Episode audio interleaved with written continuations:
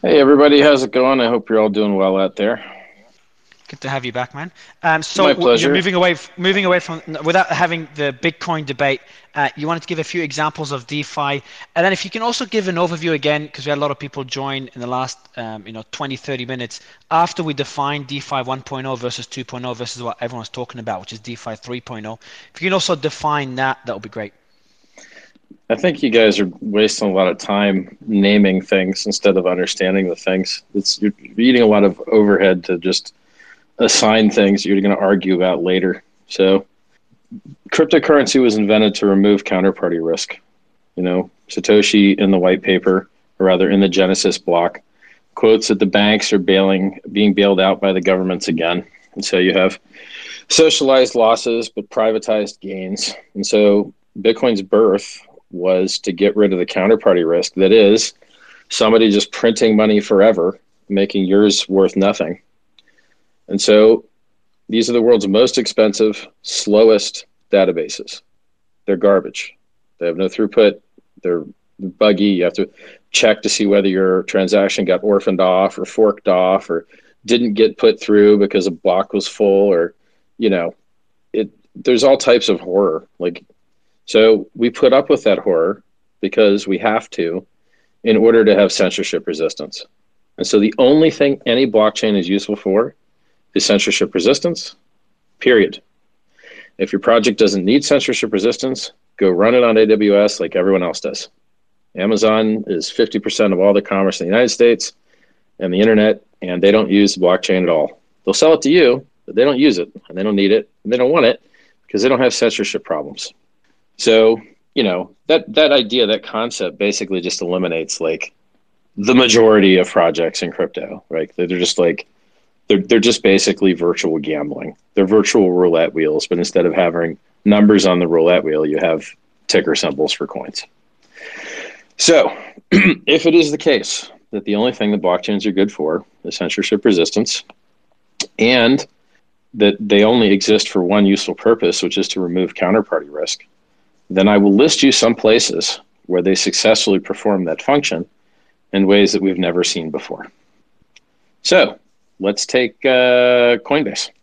Coinbase got sued by the government because some of its employees were front-running listings. They knew the listings were going to occur. They bought up the tokens. Then the listings would happen, and then they'd dump the tokens and make a lot of money. Well, you don't have that problem on Uniswap because there's no central Uniswap database of what's going to be listed next, and so there's no insiders that get to front-run that information. There's also no team of people at Uniswap that decides whether you get to be listed or not. And I can assure you, there's a team of lawyers that sit at Coinbase to decide whether you get to get listed or not. And that is the opposite of why cryptocurrency was invented, because that is a middleman. That is someone's D who you have to suck in order to participate in the market. And markets work better when there's less friction, less overhead, less middlemen, less counterparty risk. And so what DeFi and cryptocurrency did was gave people the miracle of being able to control their own keys, control their own finance, never have to beg someone else for your money. And they threw it right in the garbage. They gave their keys to other people. And then they become one of the headlines. And so if you go on my Twitter and you go back years ago, 3-4 years ago, you're going to see me saying, you don't have to be one of the headlines. Stop giving other people your coins. Stop giving your money to other people that say they're going to give you yield. You're going to be one of these headlines when they get exploited or run away with all the money. But people don't listen, and so they lose all their money. So let me give you some examples of things which do not have admin keys, do not have counterparty risk. They do have smart contract risk. So you need to make sure that the smart contract operates well, is well audited, and that's the best you can do as far as software goes. One of the funny things I hear in cryptocurrency is people say, and it's a nice soundbite, I use it myself, what do you trust more, men or math? And that one sounds better than what do you trust more, men or code? Because anyone that's ever actually done software development is I don't know about that code. A little harder to trust. Math's a little bit easier to trust. Code is a lot harder to trust, which is why you see so many people with hacked and destroyed projects. So here's some specific instances of miraculous, glorious, decentralized finance really killing it in the real world. You may have heard of Uniswap. I made it popular on my back. I promoted Uniswap more than their founder did. So Hayden Adams versus me, I did a lot more to promote Uniswap than he did. And my project, Hex, which is the world's first time deposit, another DeFi thing, which also has no admin keys and has had flawless operation for 1,000 days, it made Uniswap popular and was the majority of volume and liquidity on that platform for a month or two in the very beginning. So, but Richard, just quickly about Uniswap, wouldn't you be concerned?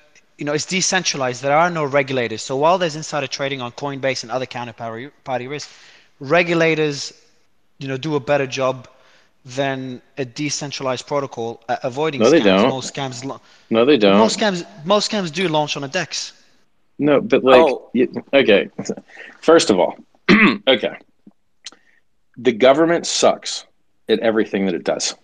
If you look around your house right now, everyone listening, look around your house and point to things that you like and then see whether they were created by governments or companies. Traffic lights. Created by companies. They're created by companies every fucking time. They're installed by. I mean, I agree that the government can go way out of bounds, but they do things like, you know, pave roads. I mean, the government doesn't create the asphalt, but somebody's got to approve lying down. Yeah, so are you kidding right now? Surely you're kidding. I said, look around your room and point to stuff that the government made. And you're like, no, I'm going to go outside to the road. Like, bro, what do you think before the U.S. Like, do you think they didn't have roads before the government? Well, I have a window. I looked out of it. I'm sorry, I didn't understand the question. Okay. But Richard, if you go to countries that have imperfect governments, they're obviously a much worse place to live than countries that have more powerful governments. The stuff that you guys are saying is so unbelievably stupid. It's hurting me, and I'm going to prove to you how stupid what you're saying is. It's abysmally stupid. Okay. Your thesis is that government good, private business bad. So let's extend that idea. No. Okay? You go to the mall, and the only things allowed for sale are the shit the government says can sell, be allowed for sale. Are you crazy? That's a terrible idea. I mean, they tried that in communist Russia. Richard, that's a straw man argument. The argument here by Peter, even though I think it could be conveyed by her, is that there are public goods which governments can fulfill. I'm a libertarian like you, and I do agree. What are you talking about? No one's talking about public goods. They're trying to put the government in control of what you can buy on the internet. In this case, magical tokens. Look, that's their thesis. Peter, look, when you asked your question about what is around you, it's produced by the government that you like. I think that's what Peter was answering. That's a clarification. It was a bit of a simplification on my part, but perhaps you can refine your question. I heard the question to be look around. Forgive me for asking what I thought was a rhetorical question. I will just make the statement myself. No one needs to answer. All the good stuff that you like in your life, the things that you put on your body, the cars that you drive, the food that you eat, the house that you stay in, was created by a company. All of it. Every good thing in your life, except for the street lights. I guess he's for Halloween dressing up like a light post or something. Every single thing in your life that's good was created by a company. Period. And when you allow the government to decide what people are allowed to buy or not, you completely destroy capitalism, 100%. And what you replace it with is called communism, literally. Like, you guys are literally arguing for communism instead of the free market. Richard, that's my question. How did you get from me saying Uniswap is good and remove counterparty risk to now I have to defend capitalism? This doesn't make any sense. Okay, yeah, so Richard, this doesn't make any sense. My question to you is, would you trust a company based in the US or based in, let's say, some African country or Russian? You guys are screwing this up right now, okay? You asked me good examples of decentralized finance actually making a difference in the world. I told you Uniswap, and you started getting me into capitalism versus communism. Nope, I'm not falling for it. The question is, what is DeFi doing good now? DYDX lets you do margin trading now, okay? You can take on leverage now at a decentralized exchange, and if they decide to run away with the money, you can go write your own front end, try and get your money back out before the liquidation bot gets you. That's still better than what you get with these centralized exchanges, okay? If you decide to jack people for their money, you still have, Tornado Cash. Tether decided they weren't going to seize the funds from Tornado Cash. USDC decided they weren't going to blacklist the funds from Tornado Cash. You still have Tornado Cash. I feel sorry for the hackers that hacked on the Bitcoin side because they got caught for their basically zero knowledge proofs are superior to ring signatures. And so currently the state of the art in anonymity and privacy is still Tornado Cash, right? So Tornado Cash is awesome decentralized finance tool. Uniswap is an awesome decentralized finance tool. They both have no admin keys. They both have decentralized front ends and IPFS. They're both awesome as hell. I suggest everyone use them, except I'm not sure about Tornado Cash now. Like if it's on the sanctions list, you should be very careful about that. And these things work awesome today. And not to show my own project, but my thing's been working perfect for 1,000 days and directly lets you mint yield and is still up 250x versus Bitcoin, 70x versus Ethereum. I don't know what you want. And 1,000x versus the dollar. So the point I was making about Uniswap, and let me know if you disagree, there are still imperfections, and I'm a supporter of DeFi. I'm on the same side as you, but I'm trying to play devil's advocate. Isn't there flaws in DeFi that are still being worked on? As a concept, it makes sense. But again, the point of Uniswap, the scams being launched on Uniswap. What does that have to do with technology? People are performing scams with paper and pen and cars and electricity too. Like in what planet do you start removing technologies from people because criminals use them? Criminals speak language too. Let's get rid of language. It's the stupidest thing I've ever heard of. Technology is good for humanity as long as the humans are by and large good.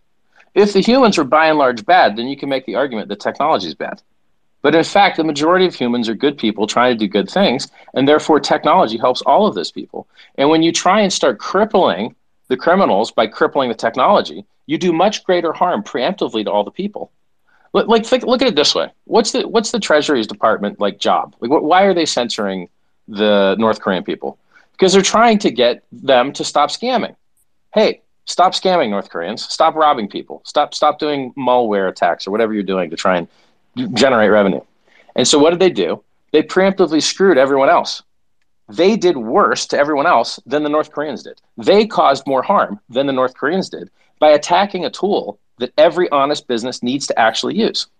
Every honest business needs to hide the prices it pays its suppliers from its customers. It needs to hide the values it pays its employees from its other employees. It needs to hide its customer list.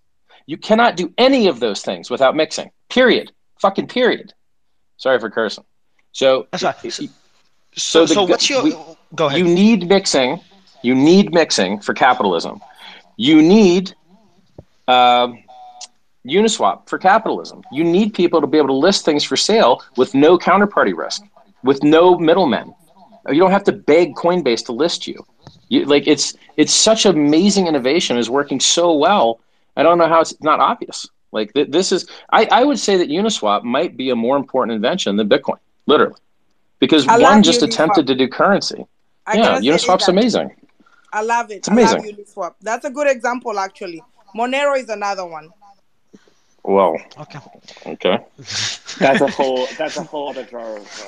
No, it's important. Look, it's important. If more people accepted Monero, then it would be a great innovation because privacy is a human right. It's a human right, period. But people don't treat it like such. It's disgusting. So my last question to you, Richard, just to end the DeFi segment, because we started about an hour and a half ago. Okay, look, ready? Let me give you some more. Stablecoins, necessary for business. We have them in DeFi. DAI works. It's DeFi. Now, I wish it wasn't backed by so much USDC, but hey, it works, right? You want to get de-risked? You don't have to beg Coinbase to let you send your coins to turn them into to their version of a stablecoin, which is their counterparty risk USDC thing they show on your screen that you don't know what's actually backed by at all, but you do know that USDC is backed by dollars because they are audited.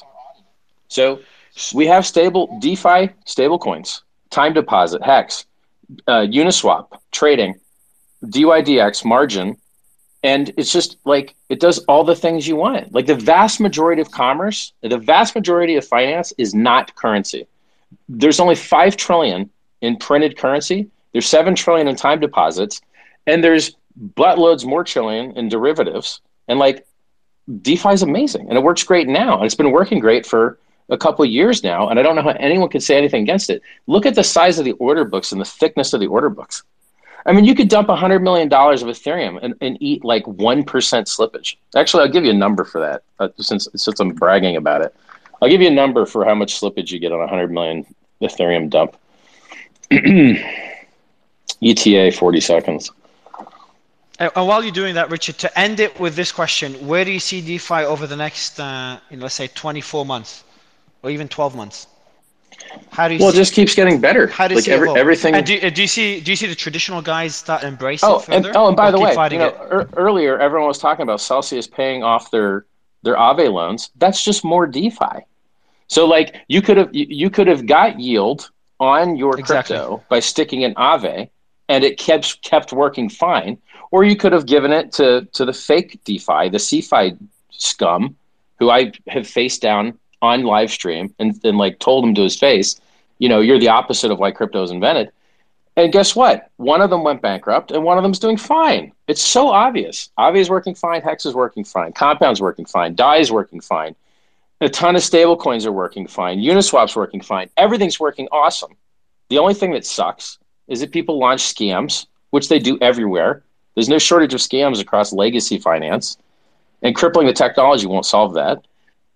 You know, like, what else? What more do you want? It does all the things. DeFi is amazing.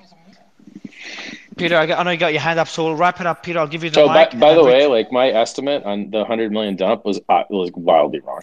I don't know. Either that or it's just not dealing. I mean, so like, if you dumped $1 million, oh, I know why. I'm sorry, I did it backwards. Hold on, it's probably not wildly wrong at all. 100 million. You would eat a slippage of 2.38%. I'm amazing, Peter, by the way. What an amazing human I am. You could dump $100 billion of Ethereum and only get 2.38% slippage. Go try that in any other market, bro. You know what? Go buy Coinbase stock. Go buy ticker symbol COIN, and let me know how much slippage you get when you try and dump 100 million of it. Lol. Peter, I'll give you the mic to wrap it up. Thanks, Mario. You know, I mostly agree, Richard. Traffic lights aside, I think we're simpatico on almost everything here. Uniswap is a massive innovation, and it enables self-custody. And people need to learn that shouting about the primacy of centralized exchanges is not going to help anybody, because then it's just a whole race to get approval from our overlords. So the idea of self-custody and minimally viable communities is not going away. And yeah, there's going to be shakeouts where the scam artists and the pump and dumps, like, they come and they go.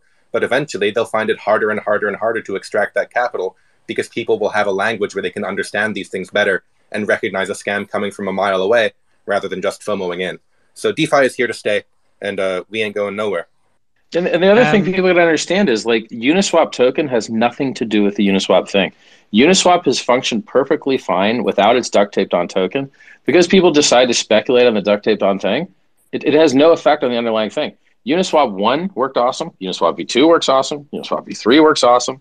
And all these duct taped on tokens, you don't need to participate them. They're not like these things. So the reason I say this is because you're talking about like minimum viable community. You don't need a minimum viable community for Uniswap. As long as there's one LP that put a little bit of money and anyone wants to trade against it, that's it. That's all you need. Two humans or two entities, an LP and anyone that wants to trade. No minimum viable community needed. You know, like, I don't want people to confuse DeFi with the duct taped on tokens. There are very few tokens that actually have any relationship to the actual protocol. So for instance, like, I forked Uniswap because I forked Ethereum, and our fork of Uniswap, when it burns the coins, you know, that actually makes an economic difference in the protocol. A lot of these, like Uniswap, you buy, you sell, doesn't affect the Uni token. It's totally tangential. It has nothing to do with it. That's a good point. And then the last question I have for you, Richard, is the cascading liquid. Actually, the examples you gave with Celsius having to pay off their Aave loans, can you explain to the audience how that means, before we start with the confessions segment, how that, you know, it technically means DeFi works and CeFi doesn't work? And you made that statement. It's a statement that many people don't understand. Can you explain to them why? Sure. Yeah. How that works? So I'm pretty much an expert at this. So you asked the right guy. In normal systems that have leverage, you have a very fast frequency at which you can check whether someone's collateral is still large enough to cover their position. And if their position moves against them, the collateral gets sold and it makes the lender whole. So you borrow $100 to buy Bitcoin, or let's say Ethereum. You borrow $100 to buy Ethereum. So now you owe $100 and you use your $100 to buy your Ethereum. But then the price of Ethereum goes down. And now, like, if your collateral is sitting in Ethereum, now you've got less money. So In DeFi, what you do to make up for the very high latency is you make people over provision. So you can go 100x leverage on a lot of centralized exchanges, but you can only go like maybe 3x leverage in a decentralized exchange. Why? Because it takes so long for the system to detect that you now need to be liquidated, and it takes so long for someone to liquidate you that they need so much extra time for those things to occur so that you don't create bad debt. So decentralized finance has extremely lower margin and extremely higher latency, but extremely more censorship resistant and less counterparty risk.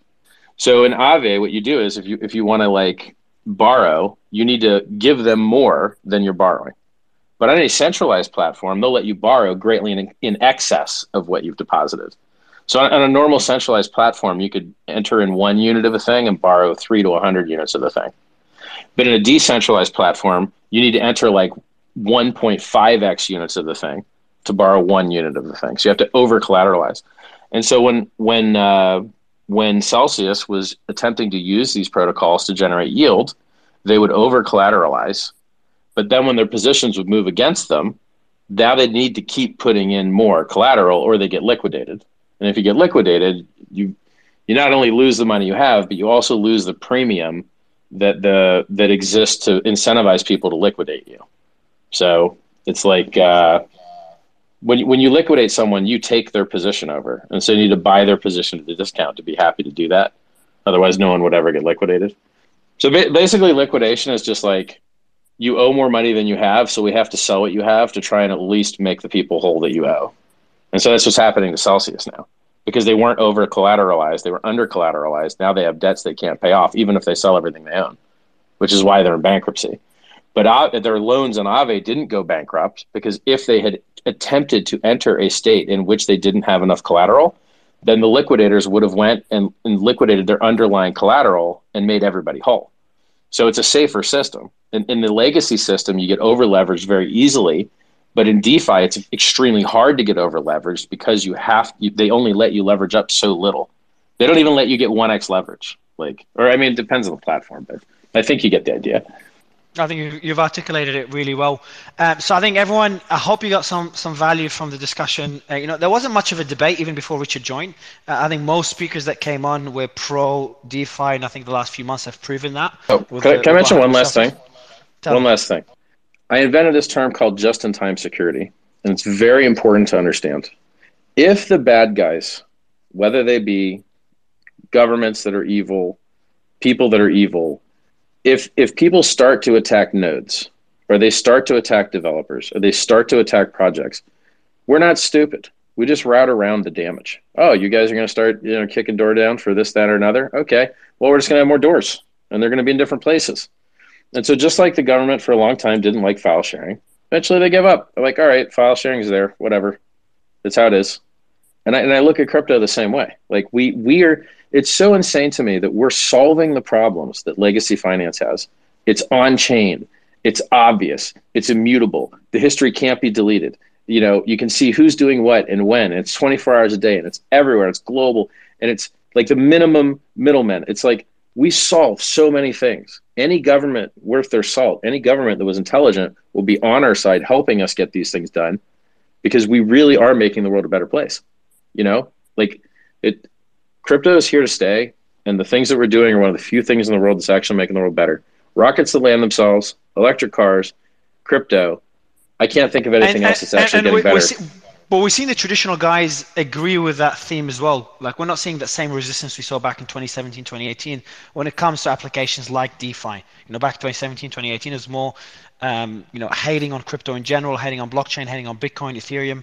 But now we're seeing a lot of the big guys embrace the concept of DeFi, not the right way and trying to, take a piece out of it and do it their way. But you're not seeing that same level of resistance as we saw a few years ago. And why should you? Because DeFi literally solves the Celsius problem. DeFi literally solves the Coinbase front-running problem. DeFi literally solves the Mt. Gox problem. Like, DeFi solves so many things. It's amazing. I agree. I think it's well articulated, man. Thanks a lot for jumping on. I think the community loves it. Discord goes crazy every time you jump on. And, you know, if you diamond hand the wrong project, thinking it's the right project, you get fucked when the market corrects 95, 99%. But people that made most of their money, including Bitcoin, you know, Richard in the early days, diamond handed, correct me if I'm wrong, Richard, you diamond handed Bitcoin in the early days and, you know, got pretty sexy returns there. So would love you, like, since you're on the show, Richard, before we continue with the Mexican fashion, what's your advice to anyone, you know, looking at, should you look at selling when things are frothy, or just dime in hand, find the right project and forget about timing the market? I think the most successful tactic for profiting and speculation is to hold, because timing is extremely hard. I mean, I called the top on the day. Almost no one can do that, and I did it 2 cycles, and it's like nearly miraculous. Like, no one else can do it. So But how many people could have held from like earlier? Like, look, you've got an asset. Like let's take Ethereum. In the COVID dip, it went down to 88. Then it went to 5,000. Any idiot could have held for any period of time there, and we never went back to 88. Lowest we got over the last like 2 years is 880. So even a complete idiot that bought the bottom is up 10x, even if they sold the next bottom, right? Not that. But how do you know? How do you know you're hodling or you're diamond handing? Product market fit. Product market fit. So if you have something that resembles a game, people will tend to get bored of games. That's part of the reason that I'm not bullish on NFTs. You can, like, there's a bunch of reasons, but that's one of them, is that, you know, things that are game-like, people will stop playing.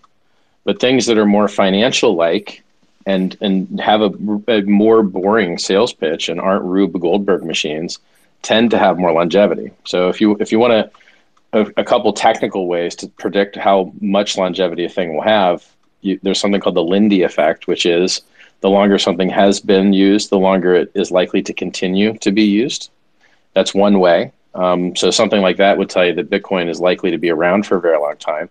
The problem with that particular measurement is that it doesn't tell you at what price point. So you can still find cassette tapes if you want, but they're not a growth industry, nor are CDs, nor are records, nor are bards coming and playing in person for you. So the way that I like to know that what I've got is the right thing is product market fit. Are you on-ramping new users? Is it a durable walled garden? Is there a first mover advantage? Is it a durable first mover advantage? How's the logo? How's the community? Are people getting tattoos of it? Is there something that locks them in for a very long time? So, you know, in Hex, there's a guy that's got a tattoo of my name over my logo on his chest. I tried to follow him once on Twitter. He didn't like it. I had to follow him again. So, you know, when you've got people tattooing their body and locked up for 15 years, average stake length in Hex is 7 years, these people are not going to defect. So what happens is, as soon as someone sells their Bitcoin, all they say is evil things about it. As soon as someone sells their bag of anything, they want to buy back lower or just not feel bad ever missing gains again. And they just savagely crap talk the thing. Elon Musk secretly bought Bitcoin, pumped it, said you could buy cars with it. Then he secretly dumped it, quote, testing the liquidity, and then said, oh, this is bad for the environment. We're not going to let you use it for cars anymore. And so he bought it, pumped it, dumped it, and then trash talked it and savaged it afterwards. But he didn't even need to do that. You're telling me the rocket scientist didn't know it used electricity? I don't believe that at all. The computer science major knows that it used electricity. He's lying.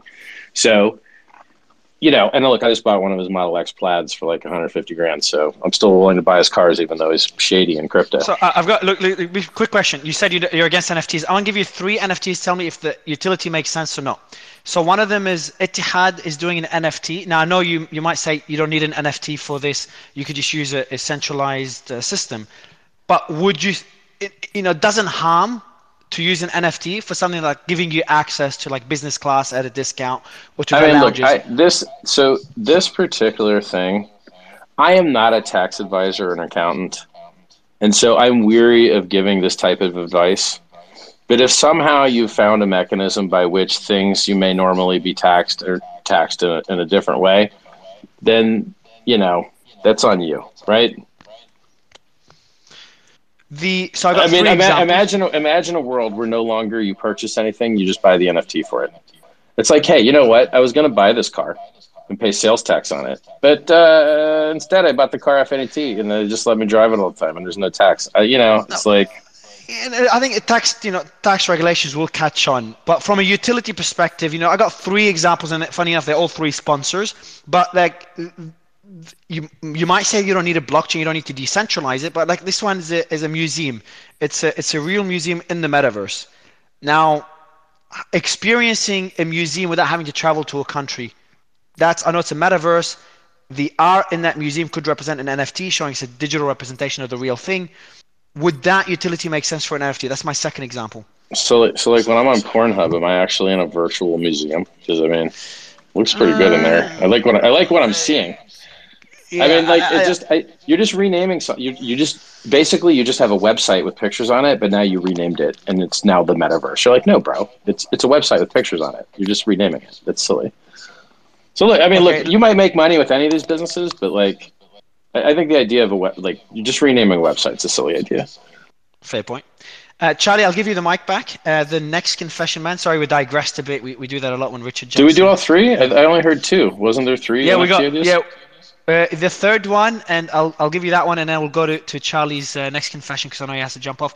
The last one is I think that one I think last time you agreed. I think it was you that agreed that it made sense, and it's one of my favorite. People experiencing the metaverse, obviously you wear a lot of beautiful clothes, beautiful brands to signal a certain identity, and you've talked about it as well. Wearing that same thing in the metaverse, would you agree that makes sense? So an original we've already seen that successful with gun skins and Counter-Strike. We've seen it successful with hats and Team Fortress 2. Agree. We know that people will overpay to signify. I got $1 million of Bulgari jewelry. So people will do that, and if you can do it digitally, there's actually less negative externalities. Although I think it reduces the durability of the walled garden, because I've got a Jacob & Co. casino watch. It's like $650K, and there's only 88 of them. And then they're like, we're gonna release a version that's black. We're gonna release a version with this other little change, and then they dilute the market by releasing these little special edition ones. Well, it's like, bro, that's coming out of my pocket. Every time you guys release another one of these things, you're competing with me if I ever want to sell it. And so the thing that I worry about in these digital products is that the thing that makes them have less negative externalities is also the thing that makes them so that they don't have a good walled garden. Good point. Good point. Well, then again, branded T-shirts not that big of a walled garden. Manufacturing T-shirts easier than a digital T-shirt, but still, it's a. Well, you'd think that, but I paid $900 for T-shirts rather often, and I wouldn't buy them if they were $9, which is probably what they cost to make. It's like there's something magic that goes into these brands. Exactly. All right, so Richard, if you want to stay right after the confessions, we're going to do the pitches. We've got two pitches today, and I think two of the projects I mentioned will be pitching. So it'll be your first time coming on. It's like a Shark Tank-like pitch. And I think it would be good to have you there. Also, I'll DM you the Discord link. Discord is spamming us to try to get you on there. So if you want to peep in, I think they'll go a bit crazy. Have you guys noticed that every time I join, Tonebase runs away? It's really weird. I know. I try not to bring it up. And, I keep reminding people time and time again, crypto or trading in general is a zero-sum game. In some ways, life is almost like a zero-sum game. It's not, but in some ways it is. So for every dollar you make, someone else lost it. It's just important to keep that in mind. And while everyone, flaunts their wins throughout every bull run and disappears in the bear run, people are losing money on the other side. And confession, and that's why I want that segment, the confession segment, in every show to remind everyone that while we're talking, Richard talks about his successes, Peter will talk about his successes, I might mention mine, and every panelist will talk about some successes they've had. For every dollar any of us made, someone else lost it. Now, some could afford to lose it, big whales, etc. It's not true. Tell me. So, as a thought leader, I like to pride myself on things that I popularize and discover before others. And so, one, trading's net negative, not net zero. Because there's a lot of overhead, a lot of guys staring at screens, blowing their whole lives, destroying their health, destroying their families, and enriching exchanges. And then those exchanges use that money that they took from the harmed people to go on-ramp new people to harm. So it's massively net negative. And then they also pollute. But just quick question on this. They pollute all the airwaves with advertising as well. So it's not just... On this point, it's a good point. Just one thing I want to ask you about. What about the positive of you know, the efficient allocation of capital, which is what it's meant to do? No, it doesn't. No. You're not smart enough to make good decisions to actually perform that function well. You don't know any of the underlying things that would actually cause that more efficient thing to work out. You're the person that does the opposite and only buys the things that you just heard about and amplifies the reflexivity and the volatility of the uptime, which is why people buy the things near the top, because that's the only time they could, because that's when they heard about them. You didn't hear about them when they were at the bottom. So the people that would help make these things less volatile and get the prices to be more accurate long-term are the exact opposite in behavior of people that buy tops and sell bottoms, which is the majority of retail. Retail wants to buy tops and sell bottoms. They prefer it. So now so the first lesson is that these are not net zero. They're net negative. The second lesson is everything's paper gains. And your wins are not someone else's losses unless you're trading. If you're actually just speculating, you can all win together. So when everyone moved to America and left Europe, everyone won. The Europeans got more space. The Europeans got more, easier to pass laws because less conflict. The Americans won. We utilized unused space. Everybody won. So the same thing happens when you create a new superior economic system. So when everyone switches from the totally sucks, totally goes to zero, worst interest rates possible, worst counterparty risk possible, U.S. dollar, and by the way, the rest of the currencies are even worse. The euro is down 33% versus the dollar over 15 years. And so if you didn't like the dollar sucking, boy, you'd hate to be in the euro. So if you sell all the houses at once, the price goes to zero. If you sell all the gold at once, the price goes to zero. You sell all the stocks at once, they go to zero. And since you live in a world where everything goes to zero if everyone sells at once, the game that you're playing is what goes up the highest, the fastest, and what has the least likelihood of going to zero and staying. And so, Bitcoin dropped 75%, Ethereum dropped 85%, Hex dropped 95%. When they bounce, which one's going to go up the highest? So with this, the position is, it's like insurance. When you give money to an insurance company, everyone else gives money to an insurance company, you're creating a giant pool of capital that if any person has a problem, they can draw down against it. But as long as you did the measurements right, and people in general don't have accidents at the rate that they're putting in, what you end up with is a giant pool of money that gets larger and larger and larger, which helps make up for the accidents people might have. And you can kind of look at a successful cryptocurrency in a similar manner. You've got people that are working jobs, they do savings, their savings stack gets larger over time. They save and save and save and save. That stack gets larger and larger and larger. The price of the thing goes up and up and up. And as long as no individual participant draws it down too hard, everyone gets to be golden forever. So, I buy Bitcoin at 50 cents. Now it's 22 grand. All right, well, that's a 44,000x. Okay, so whose money did I take or jack or steal or whatever? It doesn't work that way because it's all paper gains. So your real estate's paper gains, your stocks are paper gains, and your crypto's paper gains. And really the game that all of us are playing is everyone going to sell at once? No. Okay. And so what runs up the highest? Okay, crypto. And then, so stocks drop 30, crypto drops, 85. Fine. But we're up, that's how we went up 690 million% in Bitcoin is by being more volatile. Volatility is the price you pay for the world's best performing asset. So in terms of the argument you made, of net negative. So would you say trading? So I'm not a trader. I never trade, and I'm a shit trader. Would you say trading is okay? Exactly. Investing. So VC like investing. Obviously, not all of it will be not net positive, but it is meant to be an efficient allocation of capital. Fail in 90. Well, no. Like VCs, 90% of their plays lose money. 10% has to do better than a 10x for them to win. So basically your one winner as a VC has to do 100x for you to make a 10x because you've got to make up the other 9 out of 10 losing. And so if you have 100x, well, if you get 100x on one and you have 9 out of 10 lose, then your net is that you're up 10x total after accounting for the losers and the winners.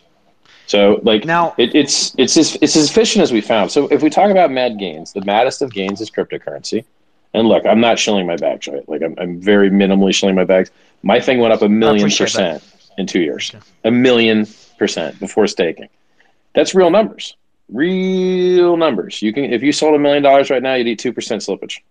Real numbers. So it's like, I think 2.3. So, but my point is, you should net negative. The thought leader thing, the thing that I discovered that no one else will tell you about, is that all of the gains are paper gains. All of your yield at the bank is inflation yield. All of your yield is a Bitcoin miners inflating the Bitcoin supply. All of your yield is an Ethereum miners inflating the Ethereum supply. And, you know, all of your yield in staking Hex is from inflating the Hex supply. And so since they're all paper gains, then which one runs up the most and is least likely to have everything draw down at once when you might need to sell? And then, like, the breakthrough, the understanding is that we can all win together. You don't have to, because we all are happy with our paper gains and because we're happy to keep adding to them like we do for our savings across our lifetime. If you're a good, smart human being, your savings stack grows over your lifetime. It doesn't get smaller. And so therefore, we can all get rich together. It's possible. It's not net negative. It's not even net zero. Charlie, you had your hand up. Jump in, man. Yeah, sorry, I wasn't going to jump in. I was just going to slip off, actually. I've got to run, but thanks for having me. And yeah, enjoyed the rest of the conversation. Yeah, we're going to do the pictures now. I think I like the net negative. So I've always talked about the zero-sum game, but I think the argument that Richard made about it being net negative in some cases, net positive in others if it is an efficient allocation of capital, but most trading is net negative, so I agree there, is a good argument that I'll make in future shows. KK, I know we've got two pitches to go before wrapping up the show, man. Let's kick it off, and we do have Richard and Tony both on the panel for this time around, so I think it'll be an interesting segment. You there, KK? Oh, fuck, he dropped off. Etihad, how are you guys? Hey, thanks for having us here today. Can you hear me okay? Yep. Yeah, we all can. Right, guys, so cool. So you got Richard. I'm not sure if you guys know Richard, been in the space for. Okay, cool. KK's here, but you guys, not only Tony Wu, who's usually on the panel for pitches, but you got Richard as well. So I think there's a pro and a con. The pro is that you're going to get a pretty big audience, Richard's audience here as well, and one of the biggest guys in the space listening to your pitch. The con is, he's pretty direct if he doesn't like something. But yeah, KK, I'll let you kick it off since you're back, man, and we'll let Etihad pitch. I'm right here, yeah. Is Richard going to be part of the panel? Holy fuck. Hey, okay. Yeah, man. All right, okay. So, Etihad, are you with us? Yep. Hi, guys. Thanks for having us here today. So, guys, before you kick it off, hold on, guys. Prepare the timer, KK. So you got 90 seconds, Etihad. Minute and a half timer, 90 seconds. Go. Mike is all yours. Right. So, we're here to talk about our NFT collection today. So Etihad Airways is the first airline to step into the space in the space of Web3 with some real-world utility, especially in NFTs. So our supply is limited at 2003 NFTs, and our artwork is designed around our 787 Boeing 3D models, featuring the art of Manchester City and the Formula One Abu Dhabi Grand Prix. So we really take pride in sort of building utility at the core of the collection. And to emphasize more on that, when you purchase the NFT, you instantly get silver status on Etihad. This means that you get access to a business class lounge, priority check-in, extra baggage. And to be honest, you don't even need to fly Etihad to gain and spend these miles. And you can do it on American Airlines, JetBlue, Lufthansa, Air Canada, and tens of other airlines. So we're currently about 80% sold out and only 400 NFTs on the supply remaining. And we'll be closing the sale in a few hours. I think the host will soon pin our tweet to the mint link. So just make sure to grab, one of the last few NFTs left. So, after the close of the sale, we want to focus on building one of the first decentralized governance systems by a brand. So our holders, our EY01 NFT holders, get to propose extra perks that they want. It could be, potentially limitless. It could be anywhere from first-class priority boarding or guaranteed, inaugural flight tickets. And it could be quite literally anything. And sort of the more NFTs you purchase, the more... Timer's up, guys. Timer's up. Yeah, KK, your alarm is not as loud as it usually is. All right, guys, so essentially just one question before we kick it off with Tony and Richard. What is this in one sentence? What is the utility of the NFT? Just one sentence. Yes, so It gives you the sort of digital membership pass that you can trade, and it gives you the perks such as, you know, lounge access and stuff like that. So I travel on an almost weekly basis. I'm an Emirates guy because I'm in Dubai. So the utility makes sense. I think the question that Tony and Richard, other than regulation, will be, you know, why a blockchain? But maybe that's where the hype is. Tony, do you want to kick it off? And obviously, Richard, you can unmute anytime with any questions. My question is... Actually, Richard, I think you're probably going to ask the exact same question. On a tax level, how do you guys account for that? Nah, I'm going to avoid that. I'm too crypto to want to ask a question that lame. But yeah, I hear you. I mean, like, and so I Googled it. Like, Etihad, if I'm even saying it right, its lounge access is $25 to $75 a visit. Apparently, if you go to, like, their most expensive one I found, like, it's $200 or $125 or something.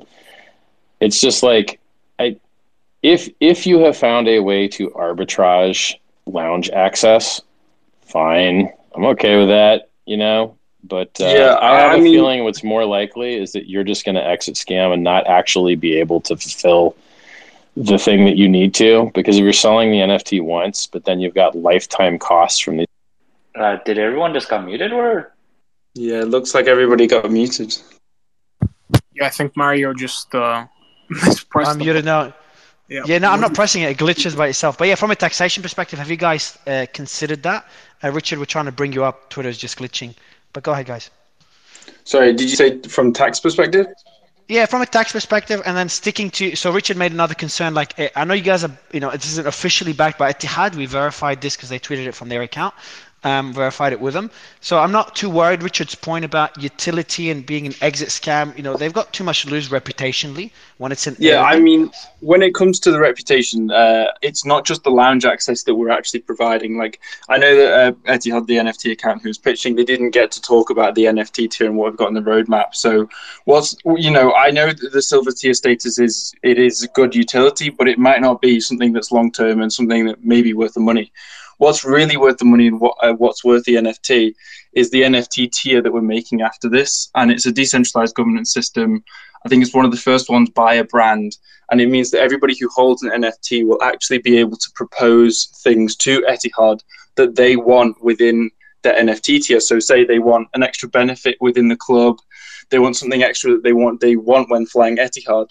They can propose that to us. And then all the NFT holders will use that NFT as a voting right to then vote collectively and say yes or no to that benefit over all the ones. Okay, that's interesting. So essentially you use the NFT as a way to vote for utility?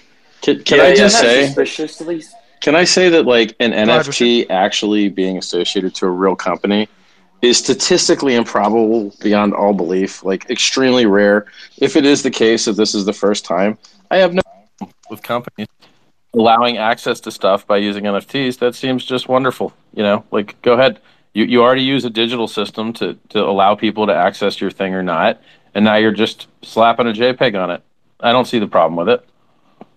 Yeah, I mean, it's more the fact that it's, you know, it correlates to the community a lot better. So if somebody, say, for example, Etihad was to make a normal loyalty system, what they would be doing is they'd be selecting a focus group of people to actually sort of decide on what the utilities will be within the separate tiers. Now, what we can actually do is we can get the people who would actually be flying Etihad and actually use the NFT and be flying with Etihad all the time to essentially get them to vote instead of using a focus group, if you know what I mean. Yeah, I think that, that's actually, to be honest, quite interesting. Yeah, and most NFT projects launch pictures and then try to build up utility on top of them.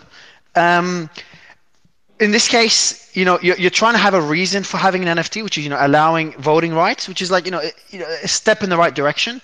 And at least you're launching with a utility and maybe adding pictures afterwards. You know, I've seen projects launched with a utility, with a purpose. Hey, you get the NFT to have access to XYZ, to SaaS softwares, whatever it is. And then the pictures are just a representation of it if you want to add an identity to it. So for me, I think it's a... Like, when I looked at, just FYI, I'm going to give you a bit of critical feedback, and I'm going to be honest. I think you're underrated as a project for this particular reason.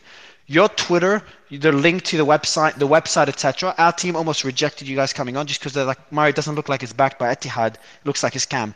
So just from a presentation perspective, I think it's not doing you guys enough justice, not enough press around it, because you're above most other NFTs that we've seen or that ping us to come on the show. So that's it's a plus. Richard also made the point that, hey, why not have an NFT? At least there's a reason to have it.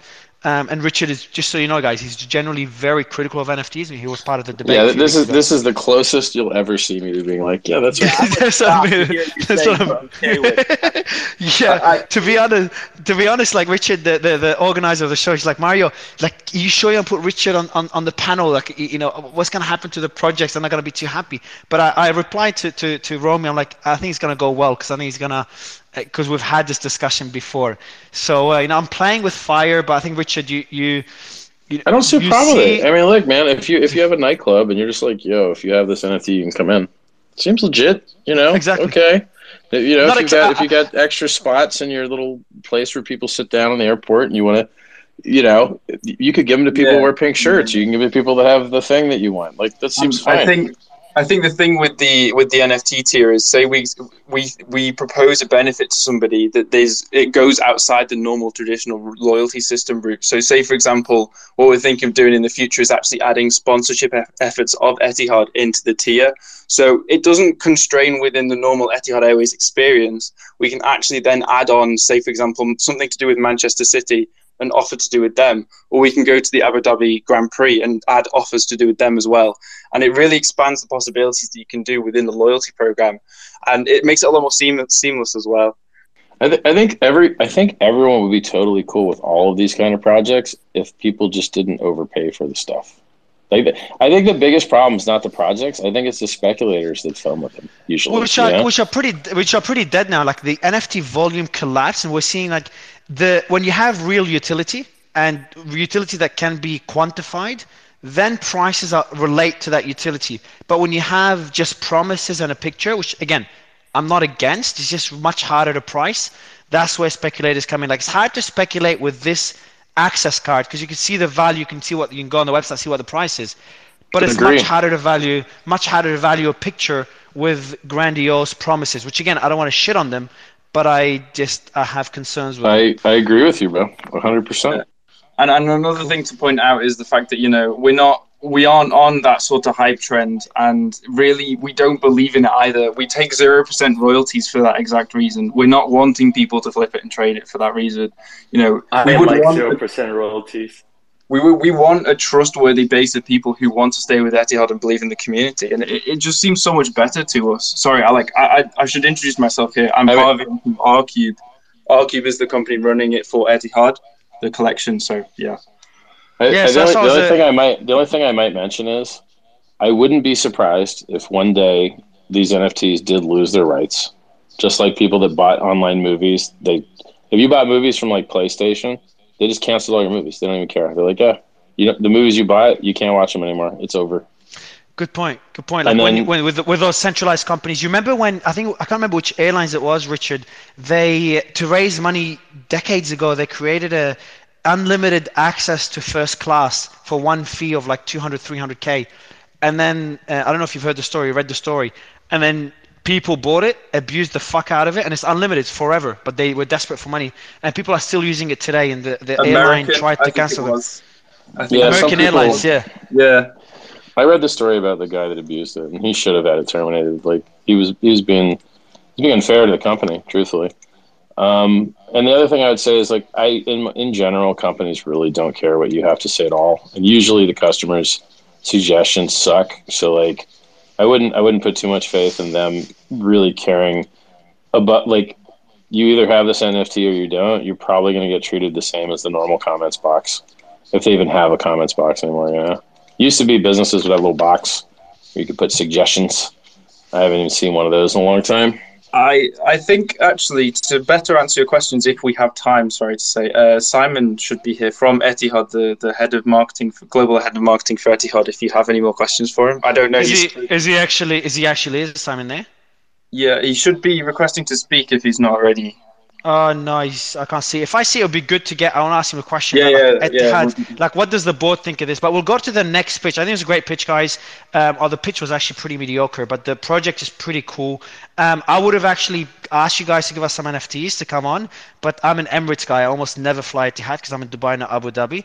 But yeah, like, good luck, guys, and it was a good pitch. So we've just put a poll up for everyone in the audience. This is the first of two pitches. Check the poll and vote whether you like the project or not. Fuck, 89% love it, which is well above the threshold to be good, which is 80%. So congrats, guys. Everyone else, if you want to participate in the giveaways on Discord, you have to vote, because when you win the prize, we have to see proof that you voted as well. So check the pinned tweet above, it's on my profile and above, to vote. And the giveaways are being announced on Discord. Next pitch, KK, second and final pitch, man. Kirill, fuck, it'll drop you out again. All right, I'll do the second pitch while KK tries to come up. So we got, is the second pitch up yet, Romy? Open Games, you there, guys? Open Game Builders? Hello, guys. Hey, man, so that's going to be an interesting one. That's for the museum. So it's going to be a really interesting one. I'd love you to articulate, so you got 90 seconds. I'd love you to articulate it very clearly and very well, because that's a very, it's I think it's exciting, but it's harder to understand the utility of it. So I'll let you guys speak. You got 90 seconds, and I'll run the timer since KK is not here. Mike is yours. Go ahead. Okay, thank you. My name is Mauro. I'm the CEO and the founder of Open Game Builder, we're a company from Spain. We are making the fifth platform in the world based for games on real asset connected with eSports. We have two MVPs right now. We have one game, Fighter 1v1, like Mortal Kombat, for example, connected with eSports. And we have the second MVP is the Quantum Collection Metaverse. We are making the first collection in the world. We have the most complete collection from fossils, minerals, and meteorites. Go ahead, sorry. I mean, Jason. Like, I think, like, I speak Spanish, but it's pretty hard to understand you, bro.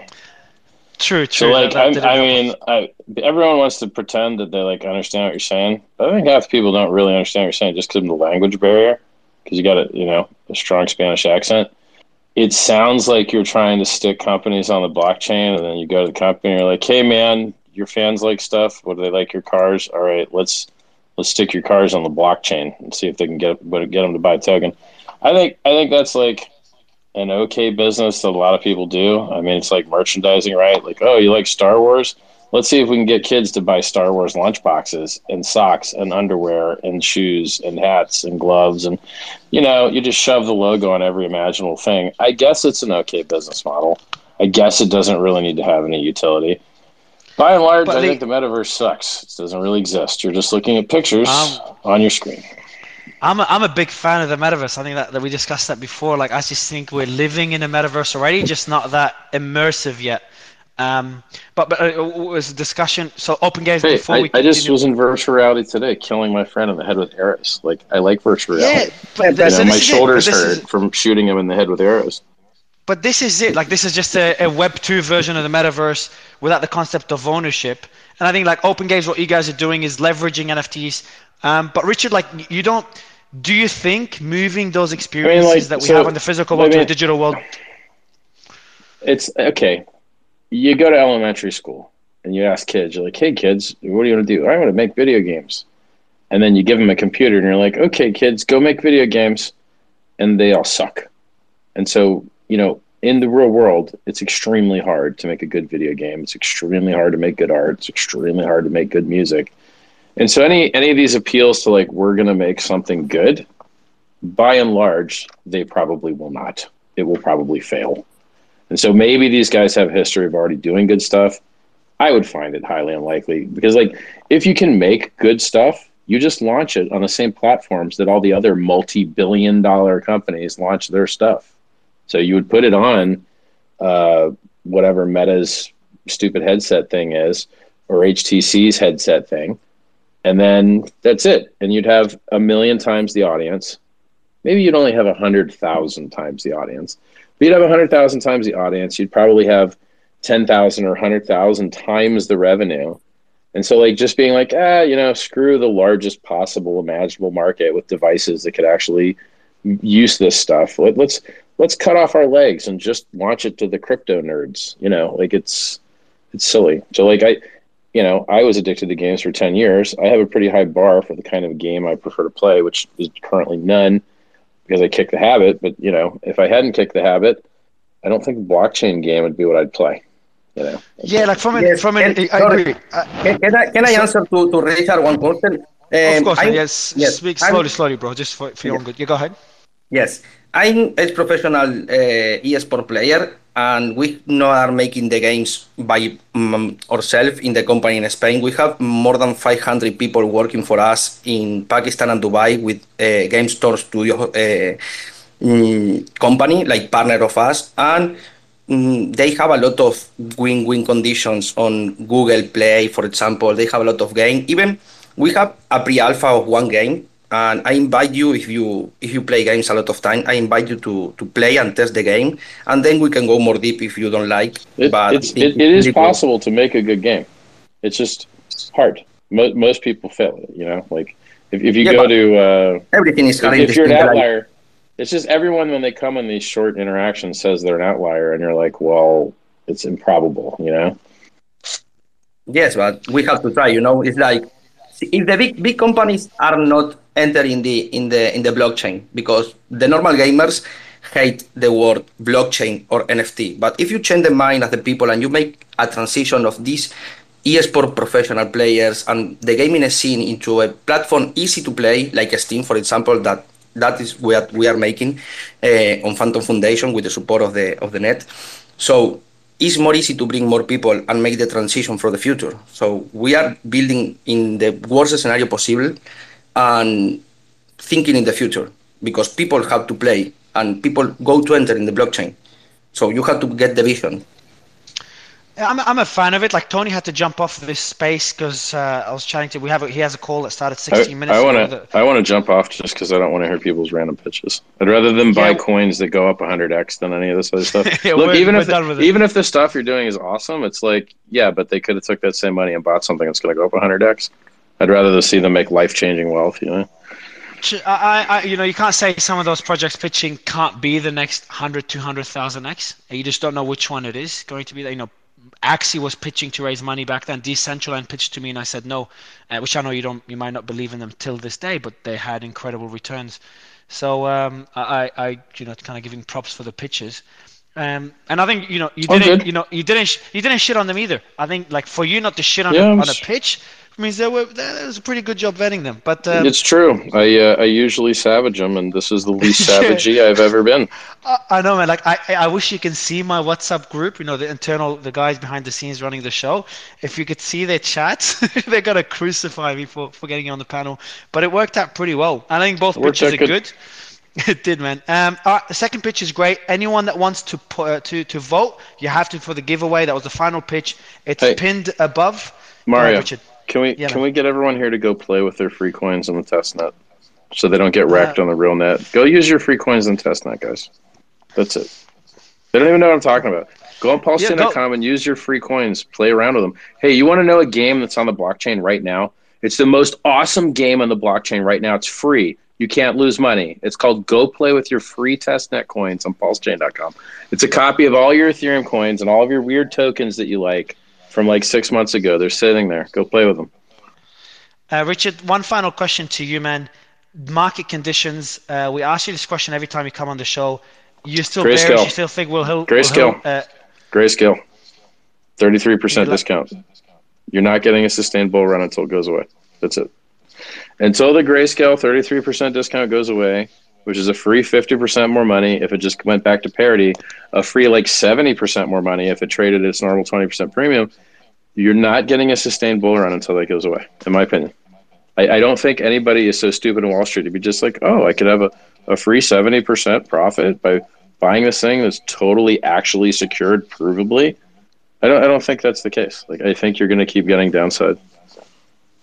Richard, and did we do our historic 85% dump? No, we did. Are the NFT guys still pitching? What was the bottom of the bear is when the NFT guys finally give up pitching, and when everyone is like, "Yeah, we give up. This stuff's dead." I'll tell you this. So two things. First, what Bitcoin? How much did it correct? We didn't hit 85%? What was it? 75. It doesn't mean you have to hit 85, but I get your point. See, you think that, but there's actually a really big difference between 75 and 85. And so this is another one of these thought leader things where I got to teach everyone the way to see this. When I tell you that Bitcoin dropped 75, Ethereum dropped 85, Hex dropped 95, I make them look all similar.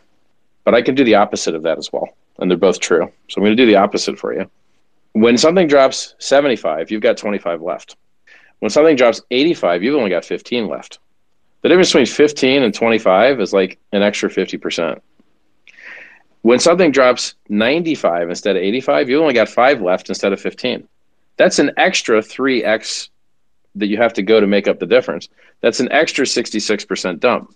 And so while 85 and 95 sound quite similar, in reality, you're left with 5 instead of 15. The 85 is 3 times better than the 95. And so what you have to do... Go ahead, sorry. So you have to invert. What you have to do is you have to look at the inverse and then reason about the inverse. Now, it's still very useful to think that they're small because usually they're going to dump more if it has product market fit, overcomes a 3x very easily, at least, in Hex's terms historically. So, but it's important to show these things accurately, right? Like I could frame it in the big way or the small way. You might as well just know that both exist. So you don't get caught in any cognitive traps. You're aware of both. And then there's the other argument that, and I say this to a lot of people, and people that bought Luna when it dropped 95%, what they don't understand is if something drops 95%, it doesn't mean it can't drop another 95% and another 95%. No, that was a weird one. That had a reflexive property of inflating supply on the way down that the vast majority of coins do not have. The vast majority of alts just die 95 and stay at 95 until they pump again, like Doge. If they have product market fit, if they're straight scams, they just go to zero. Exactly. That's the point I'm making. So scams. So when you're sitting on your bags and you think, I was talking to a bunch of NFT guys earlier. Again, I love the NFT community. But I was talking to one of their investors, and they're like, "Yeah, we're just waiting for the market to pick up and get my bags to pump." I'm just telling them like a small percentage of projects will do extremely well in the next bull run. Again, my product market fit. But the ones that don't have product market fit or shitty team or shitty founder. If they drop 95%, doesn't mean they'll pump in the bull market. They'll drop another 95, another 95 until zero. So just a reminder. Well, yeah, like holding a scam longer just gets you wrecked more. Exactly. I cannot express. It's like look at the metrics, right? Are you on-ramping new users? Is the sales pitch remaining the same? Do you have a durable moat or walled garden? Are the fundamentals getting better? And I think for a lot of these things, like, so for instance, okay, what was the first NFT project? CryptoKitties. Okay. Yep. Well, truthfully, I don't know how well they did, and I don't know how wrecked they are now. And I think it would be very useful to know that if you're trying to predict how wrecked the stuff is now versus how it could be, and then how likely it would be to maybe get back again in the future. I think that it would be useful to know that. I also think that you have opportunity cost. Like even if you buy some thing that goes up, is it the thing that is going to go up the most? So I'm about the mad gains, not the medium gains, the mad gains. Yeah, but the more you're aiming for those big gains, the riskier it is because you can just buy blue chips and be happy with a few X's, but if you're looking for the next 1,000 X. It's going to be a bunch of them going to zero before you land 1,000 X. So it is a tricky balance. Maybe the recipe is to go with founders that have a history of doing 1,000 X and 10,000 X stuff. Maybe, I don't know, but I am biased because I did a 10,000 X. So congratulations for that, Gary. I know you have a hand up, man, and good to have you. Yeah, love the show. Love it when you have Richard on. Really appreciate that, Richard. Thank you very much for Hacks. Really excited about Pulse, all that good jazz. Just wanted to come up on stage real quick and slight correction. The first NFT project out there, pre CryptoPunk NFT, is the ENS. I forgot. ENS, Ethereum Name Service, which I know Richard's not the biggest fan of, but I hate it.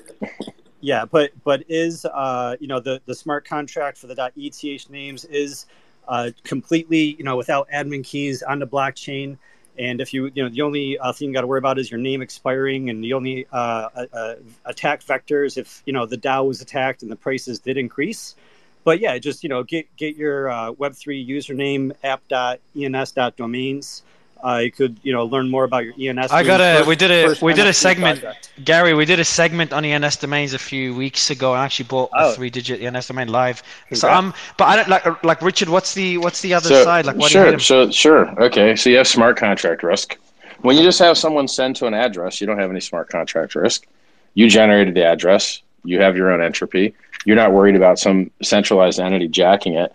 Now, okay, what if I go to the people that are the country of Ethiopia, and I negotiate with them to take over the .eth domain? And now the dum-dums that go and type your .eth, right? Like Vitalik.eth, they go type it into the URL. Now they're gonna go to a website I control. Is that a good idea? Should we be training our users that they should be typing in .eth things in the browser? There's a totally different mechanism by which it operates than any other actual top layer domain name, because Ethiopia owns ETH and Ethereum and nothing associated with it does. Which is why you don't go and type hashtag ETH on Twitter and see an Ethereum logo. You see an Ethiopia logo for a year. Now I think it expired. They didn't renew it. But you're not going to see an Ethereum one because Ethiopia owns it. So I don't like the counterparty risk. I don't like someone else getting rich selling something that I own. Okay? So let's say I own richardhart.com. And now someone registers richardhart.eth. Oh, now they're squatting my name that I built the brand for, that I invented. They're violating my rights. I have to beg some company to assign me my URL. I don't like any of that. I don't like someone else getting rich on my name. And what happens now if I at one time did control the stupid thing, which doesn't even work when you paste it in a browser and has smart contract risk, but let's say magically that I did own it for a little while and I lose my keys or I get hacked. Now what do I do? Now the hackers get paid on that forever. Because instead of doing the smart thing, the intelligent thing, the thing that we all invented from the first place, which is you know people's name and number by social consensus, and then you send to it, sometimes with a test transaction and then a verification to make sure that there was no man-in-the-middle attacks, sometimes not. But like cryptocurrency was invented to get rid of counterparties, and this is an entity that's getting rich as a counterparty. Cryptocurrency was invented to remove middlemen. This is a middleman, and it trains people to do the wrong thing. And I hate everything about it. And in addition to that, one of the founders about that villainizes and demonizes me for reasons I don't really understand. So I don't like anything about it. And you don't like it. It just seems terrible to me. Why is someone else getting rich on squatting this new fake TLD, which isn't even TLD? It disgusts me. It makes no sense. Yeah, Richard, you bring up a lot of good points, and a lot of those same points that you're leading about this, you could say about Twitter, you could say about Web2 protocols. What it comes down to is that, you know, you bring up a lot of like really valid concerns. Some of those valid concerns have been addressed. Some of those valid concerns are in the process of being addressed.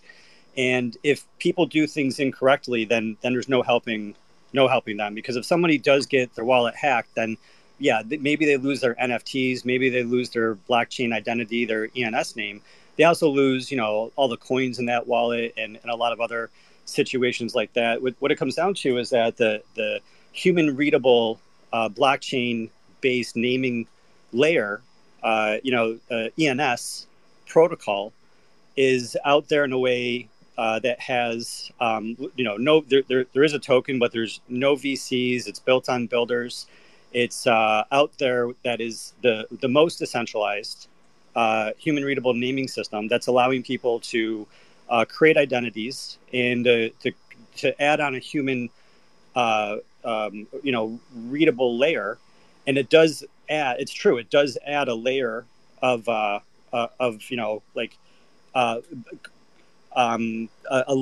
layer of things to know, a layer of risk in the middle. If things, you know, it can be seen as being safer as just using, you know, someone's IP address as opposed to, you know, using their domain name.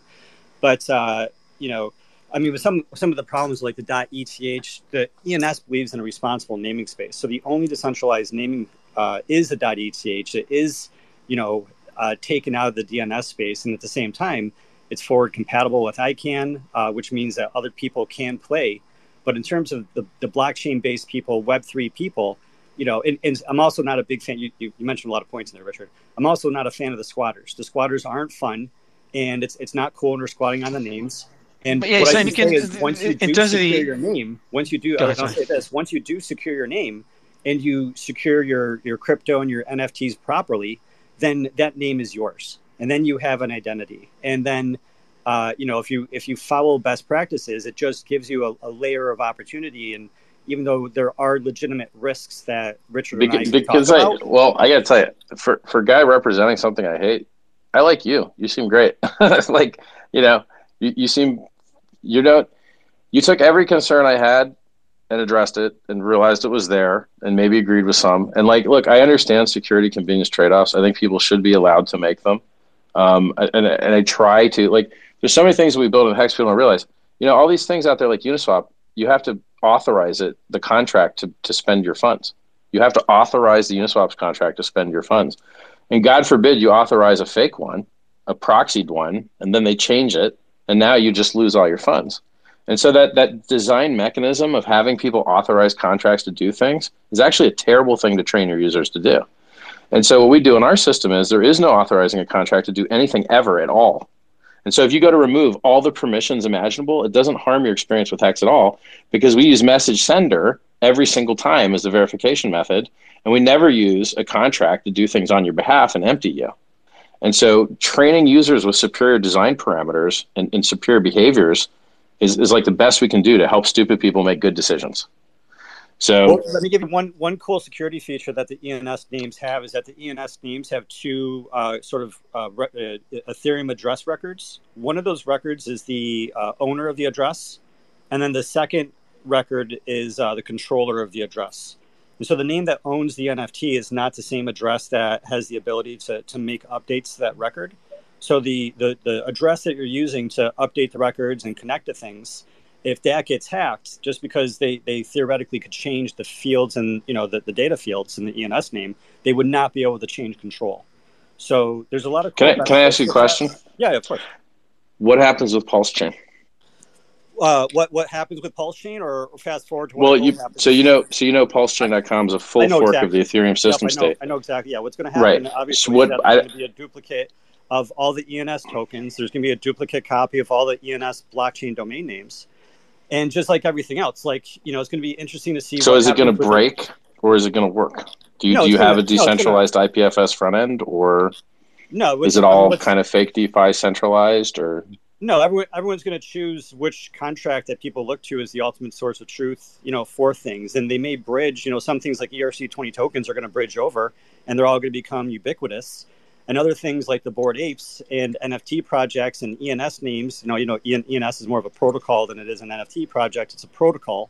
It's, you know, top of the stack development layer of, like, you know, blockchain naming and identity. I don't want to get into that. But yeah, people are going to have to choose, you know, ERC20. Well, I mean, so what it sounds like to me is that it's going to work fine. So let me take a stab at it, because I'm literally. I usually have everything figured out. I do not have this figured out. I'm figuring this out with you right now, because you know more about ENS than I do. It sounds like, or my gut feeling is, the majority of places people actually use ENS is in MetaMask. And if MetaMask didn't handle the .eth suffix the way that you wanted them to and point to the contract you wanted them to, it wouldn't work at all.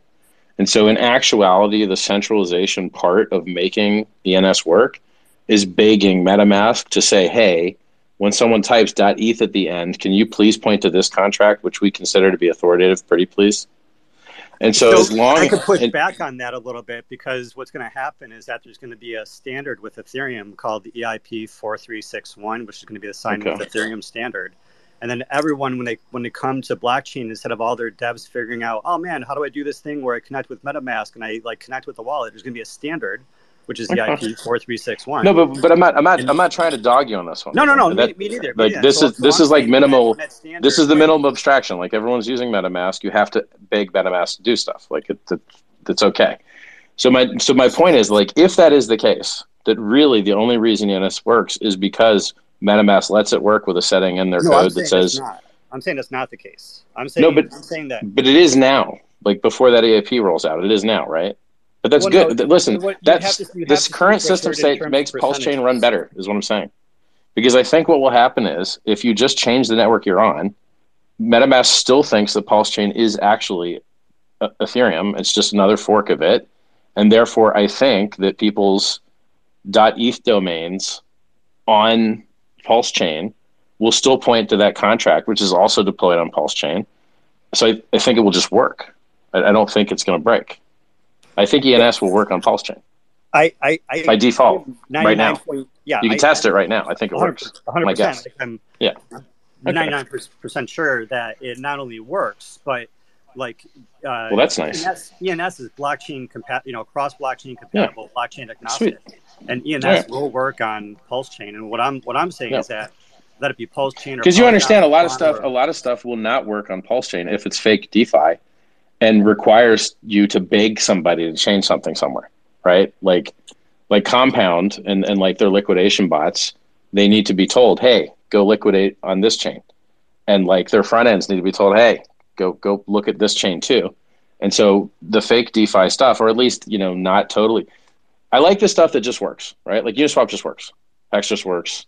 It seems like ENS is just going to work. I like stuff that when you do an honest fork, that it just works. So when you say it just works, there's two different things that meaning it just works. There's one thing where the smart contracts are going to continue to run on the Pulse fork version of the system.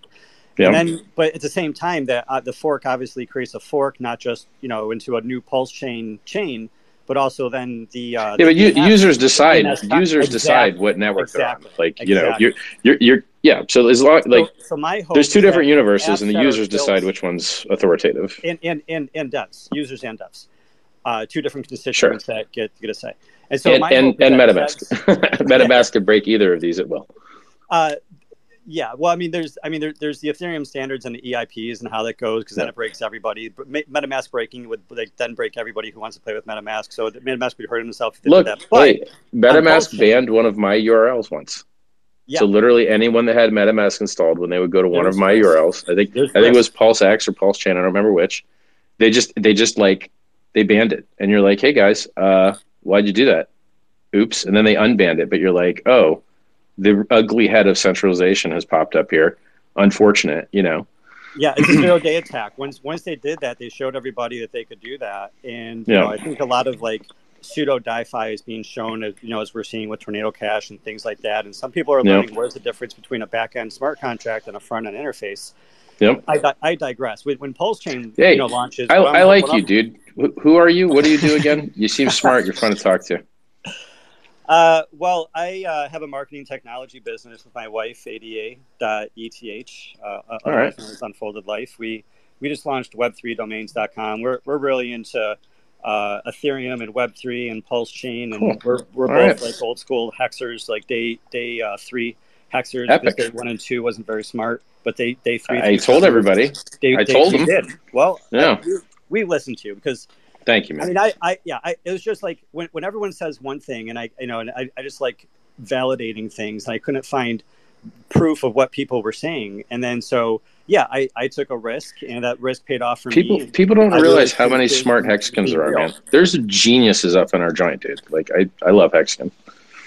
I had no idea you were a hexagon. That's neither me. So Gary, you were in the ENS section as well a few weeks ago. So I appreciate coming back. I didn't know you're the guy behind Web3 Domains, and I didn't know you're a hex. What is it? A hexagon? Hexagon.